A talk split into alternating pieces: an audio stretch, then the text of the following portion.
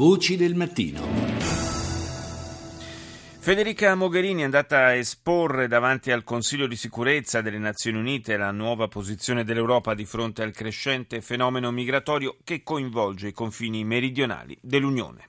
We are here to share with you the urgent need to face the tragedies uh, that we are facing in the Mediterranean. 2015 looks even worse than the previous year. Siamo qui per condividere l'urgente necessità di affrontare le tragedie che si stanno consumando nel Mediterraneo, ha detto la responsabile della politica estera europea. Tre su quattro persone che muoiono nel mondo nel tentativo di migrare sono migranti che annegano mentre attraversano il Mediterraneo. Quindi la nostra prima priorità è quella di salvare quelle vite e crediamo che sia una responsabilità che non riguardi solo noi europei. Siamo di fronte a una situazione eccezionale che richiede una risposta eccezionale globale e coordinata. Un fenomeno strutturale che è destinato a durare nel tempo se non interverremo in modo efficace sulle sue case, cause profonde, povertà, conflitti, crisi, violazioni dei diritti umani, situazioni come quelle a cui assistiamo in Siria, Afghanistan e Corno d'Africa.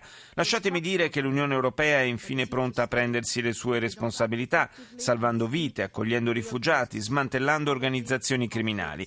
Posso assicurare, ha concluso Mogherini, che nessun rifugiato o migrante intercettato in mezzo al mare verrà rispedito indietro contro la sua volontà. I diritti previsti dalla Convenzione di Ginevra verranno rispettati in pieno. Ieri la televisione israeliana sottolineava con una certa enfasi il momento di tensione vissuto dai rapporti bilaterali fra Arabia Saudita e Stati Uniti. Lo faceva evidentemente perché Tel Aviv e Riyadh condividono la causa dei dissapori con l'amministrazione Obama e quella causa si chiama Iran. Do il buongiorno al presidente del CESI, Andrea Margelletti. E grazie per l'ospitalità. Grazie a lei Margelletti di essersi alzato a quest'ora per essere con noi. Sia Israele sia l'Arabia Saudita guardano con eh, notevole preoccupazione all'accordo sul nucleare iraniano. Sono convinti che di fatto lasci mano libera a Teheran per dotarsi di armi nucleari e questo probabilmente eh, spiega anche la decisione di Re Salman di disertare il vertice a Camp David con Obama. E beh, da una parte c'è una partita che è palese perché la partita che si svolge in Yemen, la partita che si svolge in Iraq, in Siria, in altre parti del mondo, ma anche in Nord Africa, è una partita che il mondo sunnita gioca contro il mondo sciita. Dall'altra parte c'è Israele che fa una politica che ha l'ottica soltanto dell'interesse israeliano e forse non più come un tempo con un'apertura mentale che ha per molti anni caratterizzato una lungimiranza da parte di Tel Aviv, cosa che ormai ho la sensazione che così non sia. Ora, immaginare che mezzo mondo occidentale, l'Europa, gli Stati Uniti faccia un accordo con, con l'Iran eh, sul nucleare e che proprio tutti, ma proprio tutti noi siamo dei frescaccioni che non ci accorgiamo, gli iraniani poi ci prendono in giro e vogliono costruire una bomba atomica, insomma, forse un po' supponente.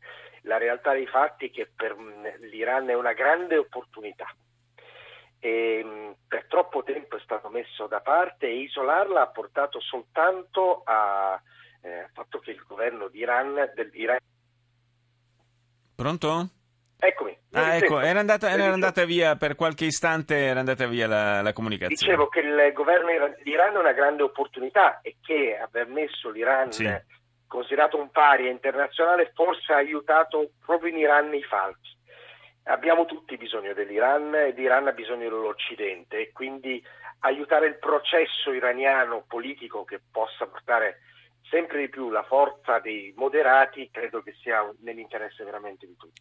Questo sgarbo, così l'ho, l'ho definito prima, di, di Re Salman, eh, Re Saudita, eh, appunto di, di, disertare questo vertice a Camp David, eh, eh, arriva peraltro in un momento in cui più che mai probabilmente l'Arabia Saudita ha bisogno del sostegno militare statunitense. Vediamo che eh, l'operazione lanciata assieme alla coalizione panaraba in Yemen contro le milizie sciite, eh, in realtà un po' si sta anche ritorcendo contro l'Arabia Saudita, almeno per quanto riguarda il fronte terrestre.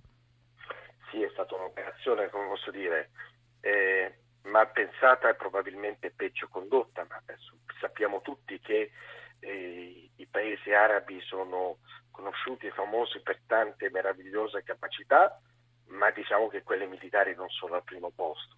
Quindi gli Stati Uniti continueranno a essere eh, il pilastro diciamo, di, di, sicurezza di queste, di queste, realtà, soprattutto per le, per le case regnanti del Golfo. Eh, ora l'atteggiamento italiano e arabo contro la, l'amministrazione Obama è un atteggiamento che può in realtà creare veramente problemi, perché la, l'immagine che danno è ad appassanuttata, cioè speriamo vada via Obama prima possibile e poi naturalmente discuteremo con la nuova amministrazione. Sì. Ma è bene ricordare che le amministrazioni americane, democratiche o repubblicane che siano, fanno esclusivamente gli interessi degli Stati Uniti.